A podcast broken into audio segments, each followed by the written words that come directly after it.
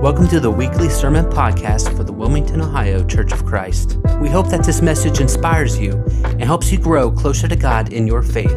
Be sure to stick around after the message to find out how you can take your next best step.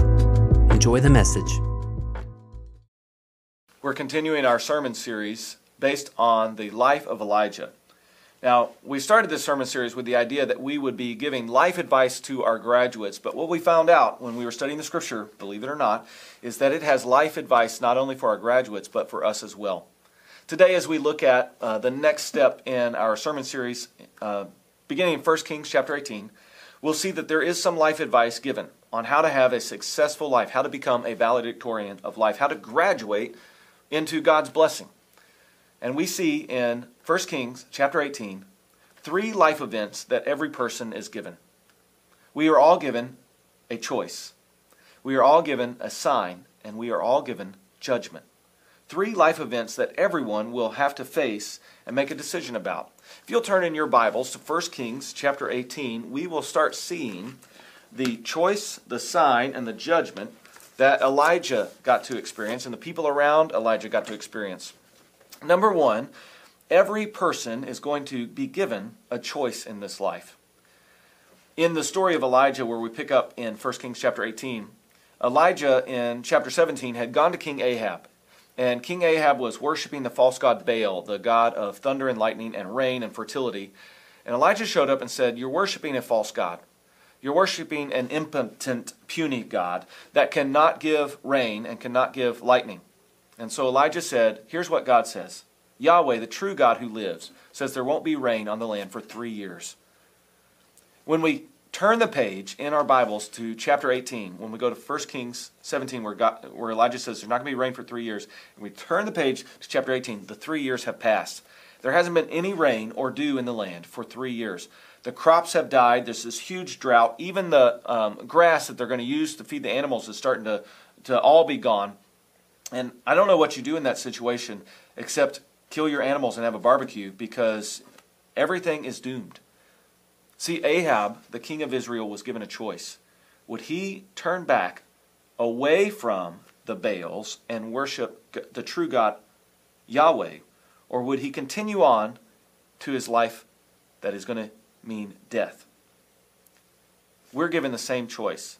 This is the same choice Adam and Eve had way back in Genesis chapter 2. Remember the story of Adam and Eve? Adam and Eve were created by God, and they were created to be God's representatives on earth, his icons, his um, image bearers. Everywhere they went, they were to present God everywhere. They were supposed to rule over the animals, they were supposed to populate the earth, and everywhere they were supposed to be the takers of God's presence, reflecting God's presence everywhere they went. And they were given a choice too. Remember their choice? They had this choice between life and death. Trusting God or death. God says in Genesis chapter 2, if you want to turn over in your Bibles, Genesis chapter 2, verses 15 through 17, here's how God explained it. The Lord God took the man and put him in the Garden of Eden to work it and take care of it.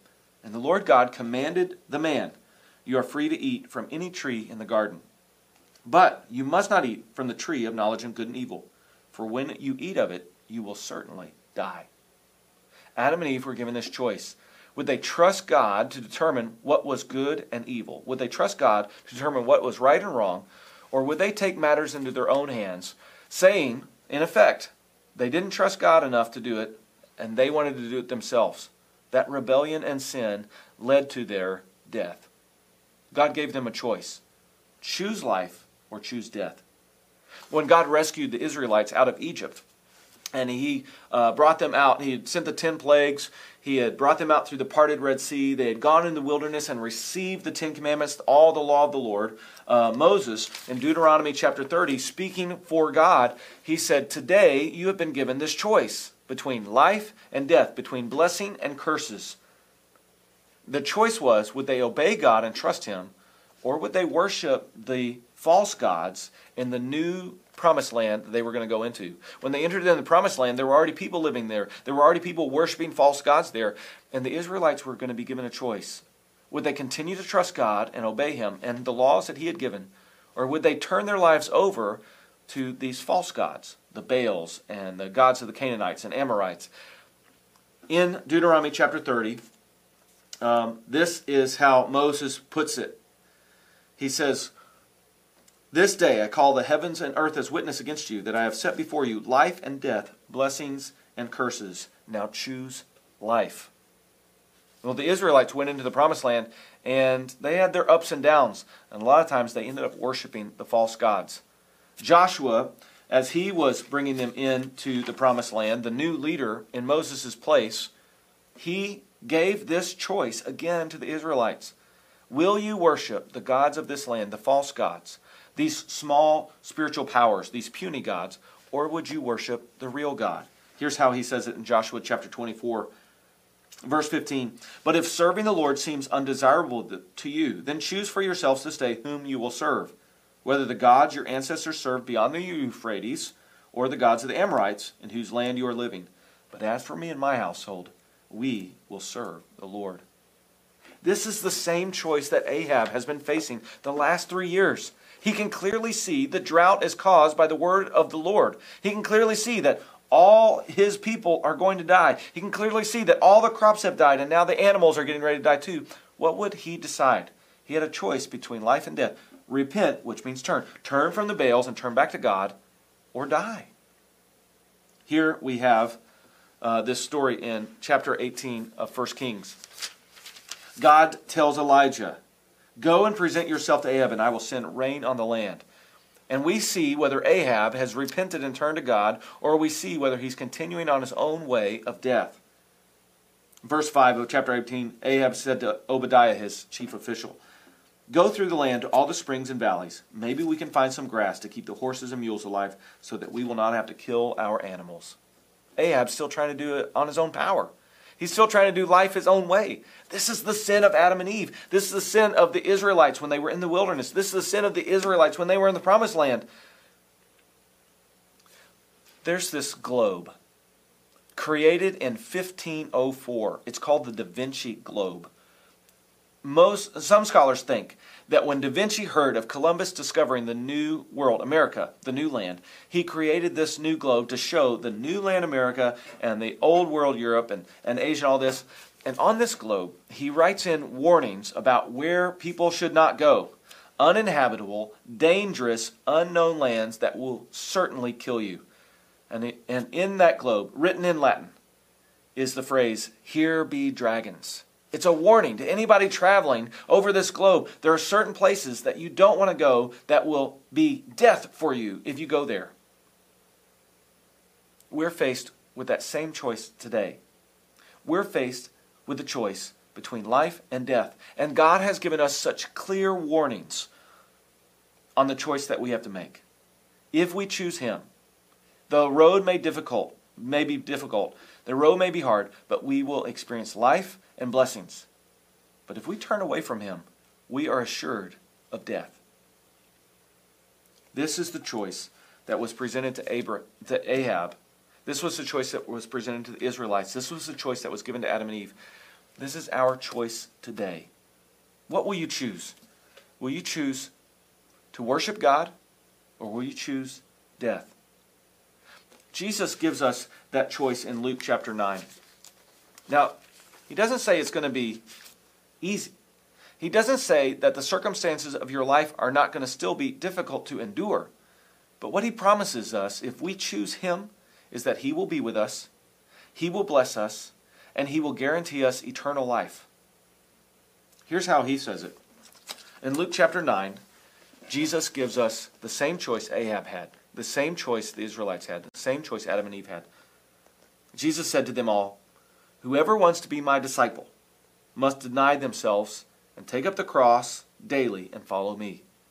For whoever wants to save their life will lose it, but whoever loses their life for me will save it. What good is it for someone to gain the whole world and yet lose or forfeit their very self? Whoever is ashamed of me and my words, the Son of Man will be ashamed of them when he comes in his glory and in the glory of the Father and of the holy angels.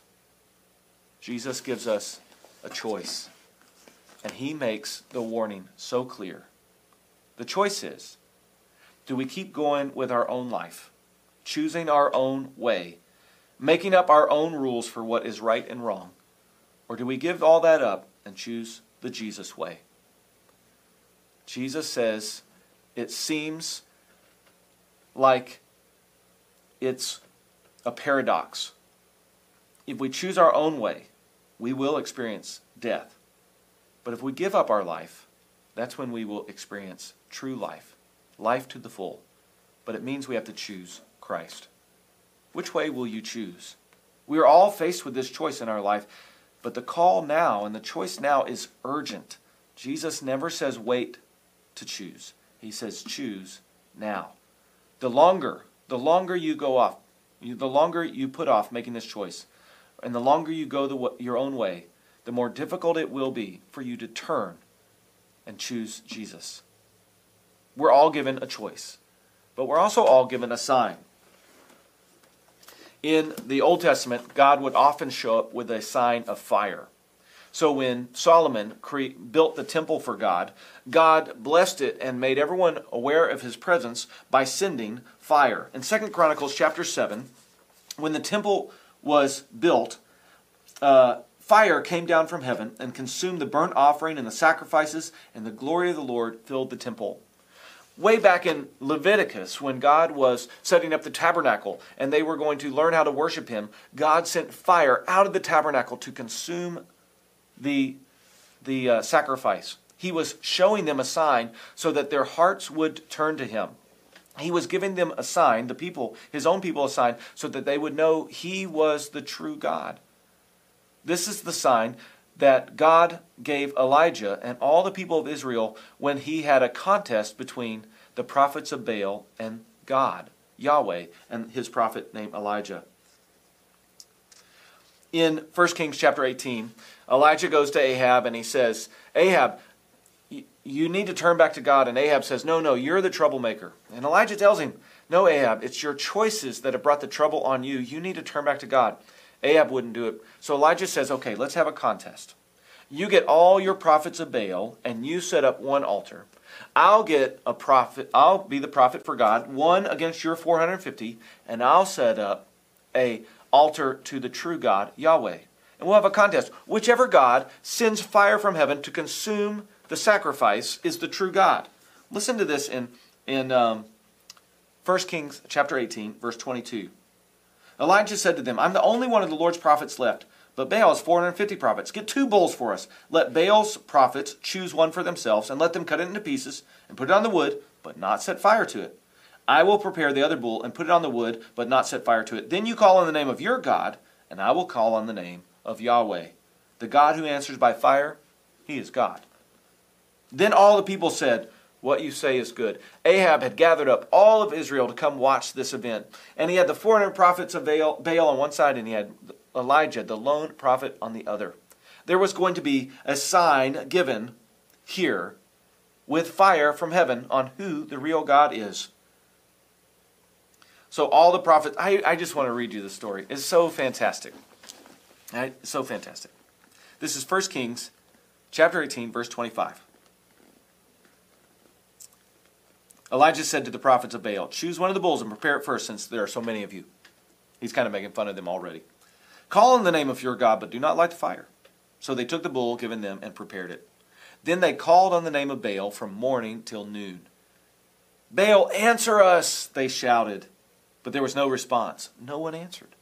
And they danced around the altar they had made. At noon, Elijah began to taunt them.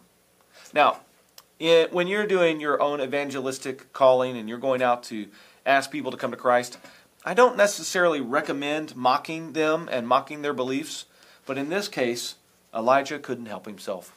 Shout louder, he said. Surely Baal is a god.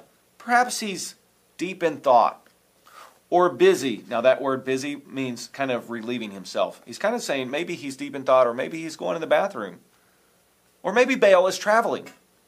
Maybe he's sleeping and must be awakened. Elijah's making fun of them. But they did. They shouted louder.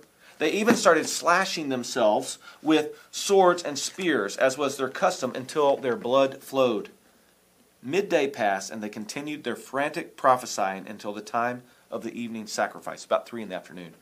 But there was no one's response, no one answered, no one paid attention. So there's two things going on here.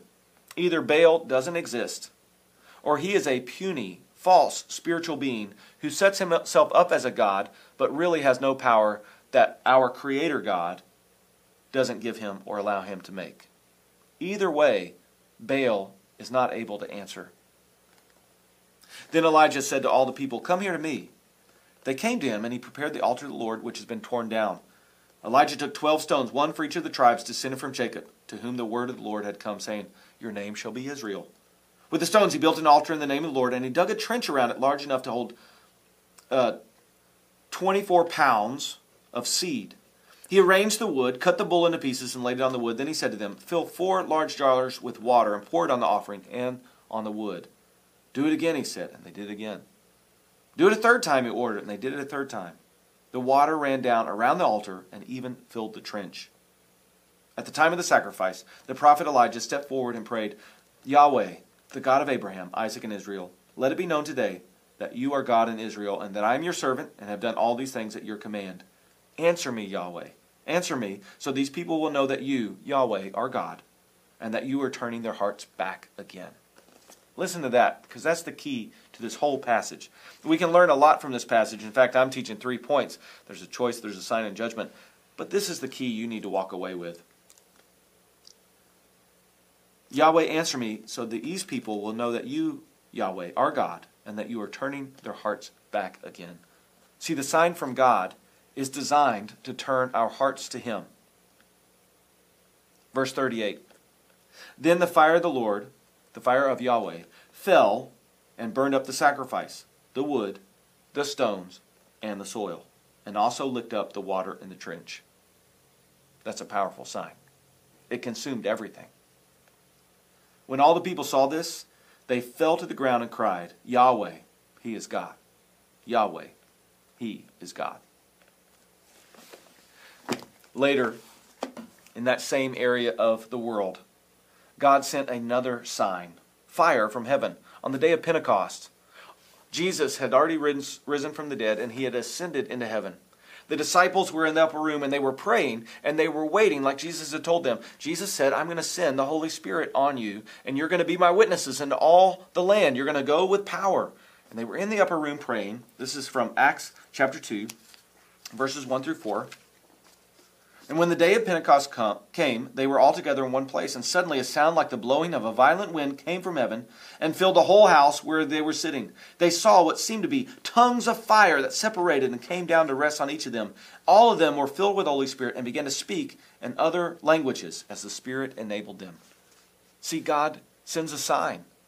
He always sends a sign so that we get to make a decision. For the people of Elijah's day, God sent fire from heaven so that they would be able to decide whether they were going to worship the true God or worship the false God. In the people of Jesus' day, God sent fire from heaven in the form of the Holy Spirit, where it enabled all the disciples, the apostles, to be able to speak in other languages so that they would be able to unite people to God through Jesus Christ. They were able to tell about Jesus in all these other languages.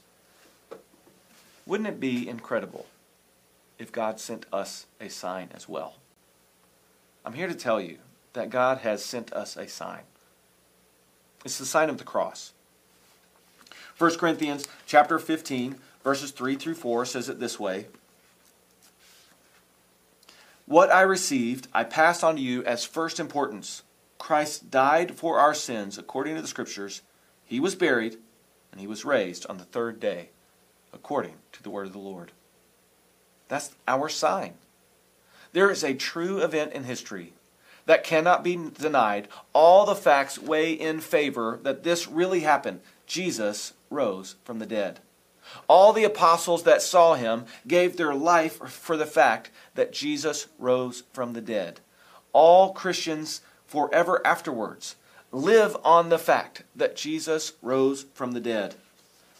In Matthew chapter 12, verse 38, some of the Pharisees and teachers of the law said to Jesus, we want to see a sign from you. They wanted fire from heaven. But Jesus answered, A wicked and adulterous generation ask for a sign, but none will be given except the sign of the prophet Jonah. Do you remember Jonah? Do you know what happened with Jonah? Jonah was swallowed by a fish, and he was in the belly of a fish three days. This is a sign, Jesus says. This is what we should be looking for. Jesus was dead three days, he was in the belly of the earth. Here's what Jesus continues saying in verse 40 of Matthew chapter 12. For as Jonah was in was three days and three nights in the belly of huge fish, so the Son of Man will be three days and three nights in the heart of the earth. Listen to Jesus talk about this sign, what it means for us. The men of Nineveh will stand up at the judgment with this generation and condemn it.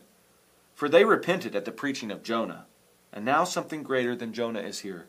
The queen of the south will rise at the judgment with this generation condemn it, for she came from the ends of the earth to listen to Solomon's wisdom, and now something greater than Solomon is here.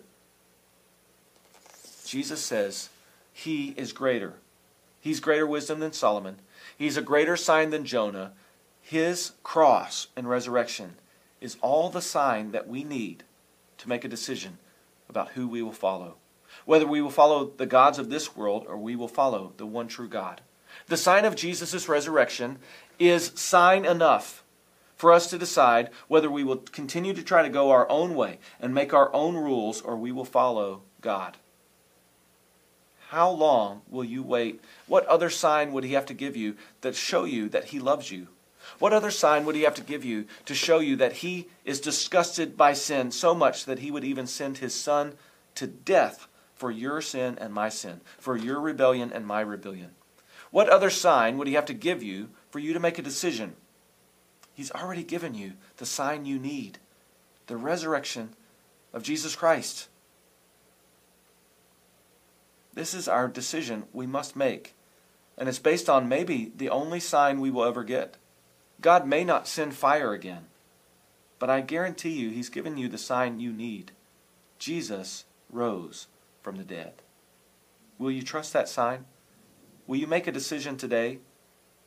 The people in Elijah's time, when they saw the fire sent by God that ate the sacrifice of the bull, that ate the wood the bull was sitting on, that ate the stones the altar was made of, and even burnt up the ground and all the water, when they saw that sign, they fell down to the ground and they started worshiping God. They had turned from their own ways back to God. God's sign had turned their heart. At the sign of the fire of Pentecost in Acts chapter 2, when the people saw that sign, when they saw the disciples full of the Holy Spirit, giving the name of Jesus Christ and telling the story of Jesus, they were cut to the heart and they said, Brothers, what shall we do? And Peter replied, Repent and be baptized, every one of you, in the name of Jesus Christ for the forgiveness of your sins, and you will receive the gift of the Holy Spirit. The promise is for you and your children and all who are far off, and for all on whom our Lord, our God, will call. With many other words, he warned them and he pleaded with them Save yourselves from this corrupt generation. And those who accepted his message were baptized, and about 3,000 were added to their number that day when they saw the sign of the resurrection, the death and resurrection of Jesus, they turned to God. They repented and were baptized. They entrusted themselves to Jesus. See, God continues to give us a choice to make with a very clear warning to choose life or die. He gives us a sign so that we can know without a shadow of a doubt that Jesus is the way and he gives a very clear decision time to make. Choose Jesus now. God gives us a choice, and he gives us a sign. And finally, everyone will be given judgment. In the story that we're reading from in 1 Kings chapter 18, there was a judgment came for those who rejected God. 1 Kings chapter 18 verse 40. Then Elijah commanded them seize the prophets of Baal this is the part of the story they never tell in Sunday school class. When you're growing up and you go to Sunday school class and you get the Elijah story every three years, so you get it at kindergarten, then third grade, and then in sixth grade, they never tell this part of the story, the judgment part. But there is a judgment that comes. Elijah commanded them, Seize the prophets of Baal. Don't let anyone get away. They seized them, and Elijah had them brought down to the Kishon Valley and slaughtered there. Their judgment was death. Now, on a side note, in a theocracy, a government ruled by God with either his priests in charge or his kings in charge or his prophets in charge, God can give out judgment, including execution, for those who deserve to be executed. In this theocracy, the prophets of Baal deserved their punishment and they were executed. That was the judgment they deserved and received. We don't live in a theocracy anymore. We live in a democracy. And since the resurrection of Jesus Christ, we've been given a new command on how to treat our enemies. We're not supposed to judge them. Those who are outside of Christ, we don't get to judge them. We are commanded to judge the people in Christ, in the church, because we're supposed to hold each other accountable to this word. We're supposed to do it with gentleness and with firmness. But those outside of Christ, our job is to love them, is to offer them the same grace and forgiveness that God gives us. While we were still sinners, Christ died for us. Jesus says, I want you to go and love as I have loved you. We're supposed to go sacrificially loving people to bring them into the kingdom. But there is a judgment that we will all face. It's a very similar judgment to these prophets of Baal. In 1, uh, 2 Corinthians chapter 5, 6 through 11, God explains what kind of judgment that we will receive. Verse 10 says this 1 Corinthians 2 Corinthians 5 verse 10 For we must all appear before the judgment seat of Christ so that each one of us may receive what is due us for the things done while in the body whether good or bad.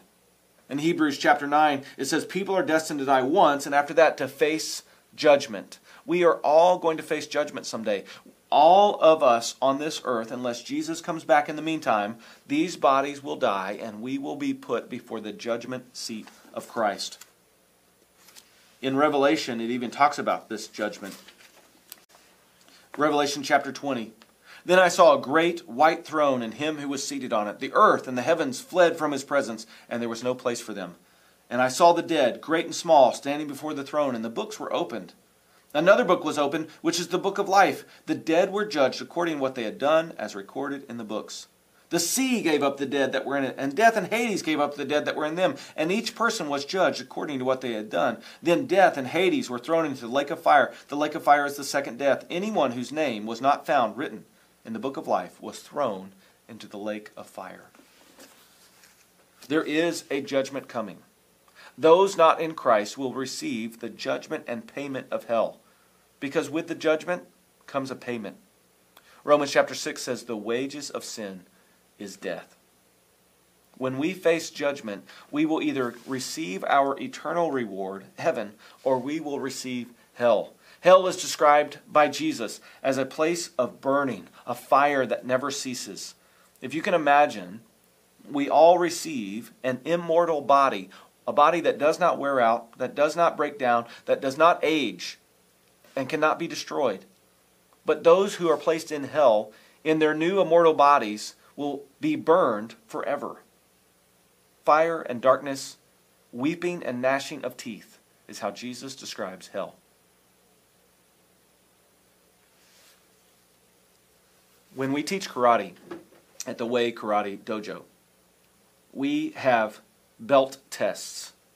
And these are tests of advancement. So when as students learn their karate, um, and they learn their katas and they learn how to defend themselves and defend others and learn how to make good choices and control their body. We give them a test so that they can advance in levels, belt levels, to show that they are continuing to learn, to show that they have taken the responsibility of learning.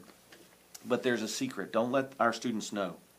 When they come to the test, we've already been watching them. We've been testing them every week at the dojo. Every week we've been seeing their advancement. And we only send our students to the test we know we are going to advance to the next level. We still call it a test because we want to raise their heart rate and get their adrenaline going because we're trying to teach them how to control their bodies in those stressful situations. But when they show up at the test, we in our minds have already advanced them because we've seen the work they've put in previously. When we stand before judgment, God is going to judge us based on the choices and decisions we made for Jesus Christ in this life. We won't get a second chance. But when we stand before judgment, the decision has already been made. If we chose Christ in this life, we go on to eternal life. If we didn't choose Christ in this life, God is going to judge us and we will receive hell. God gives us, gives everyone judgment. But we get to decide what judgment we receive. This is such a beautiful thing.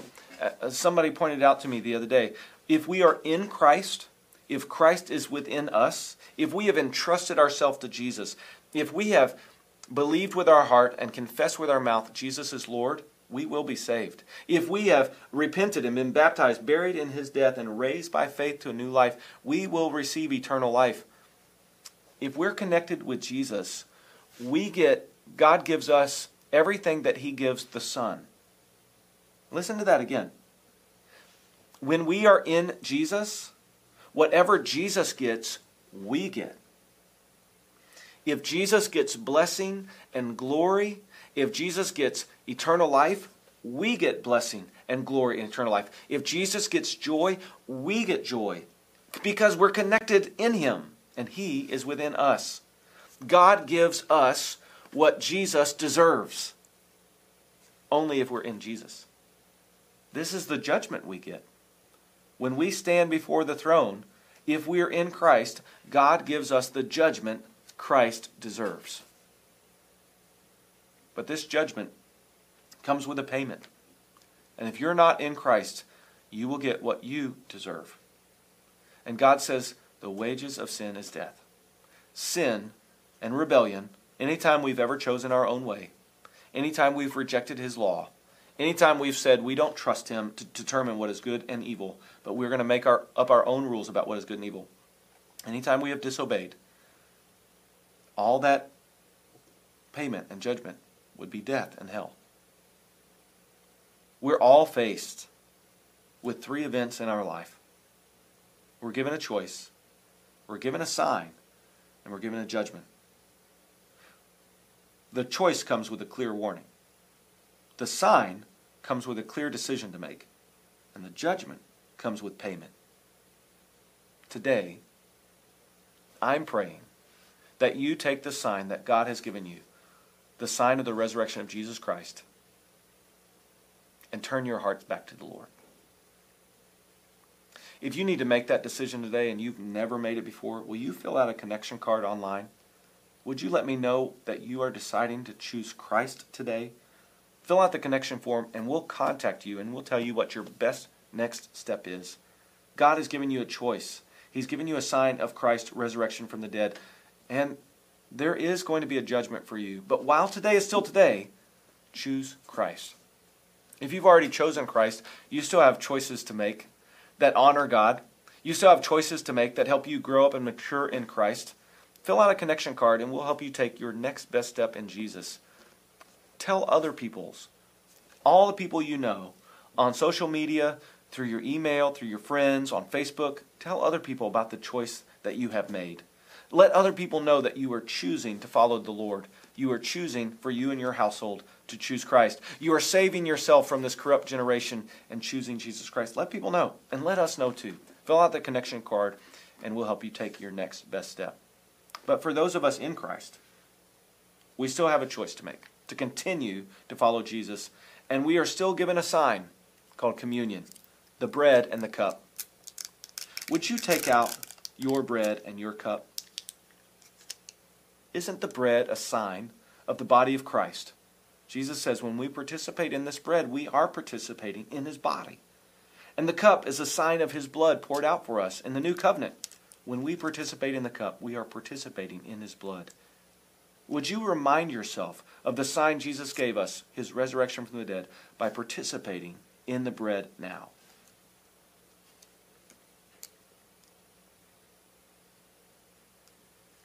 And would you take out your cup? Would you remind yourself that all of your sins are covered and that Jesus is coming back to take us home to be with him someday because he sacrificially gave his life and his blood was shed for us. Would you participate in the cup?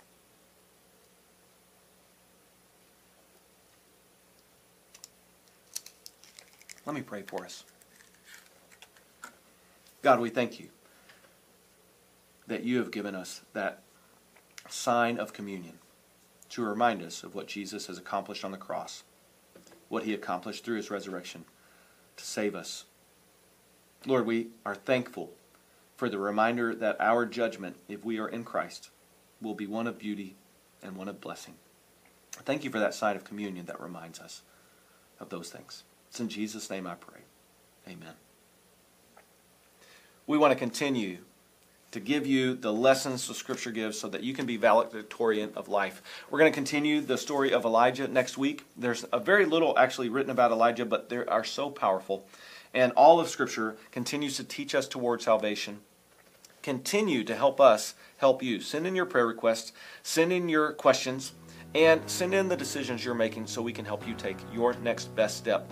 But until we meet again, God bless you and God keep you, and I hope that you are choosing Christ.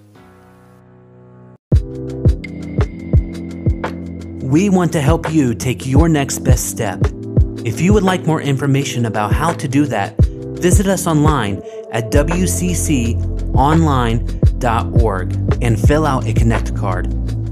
If this message has inspired you, be sure to share it with a friend and don't forget to keep up with us on social media. Thanks again for joining.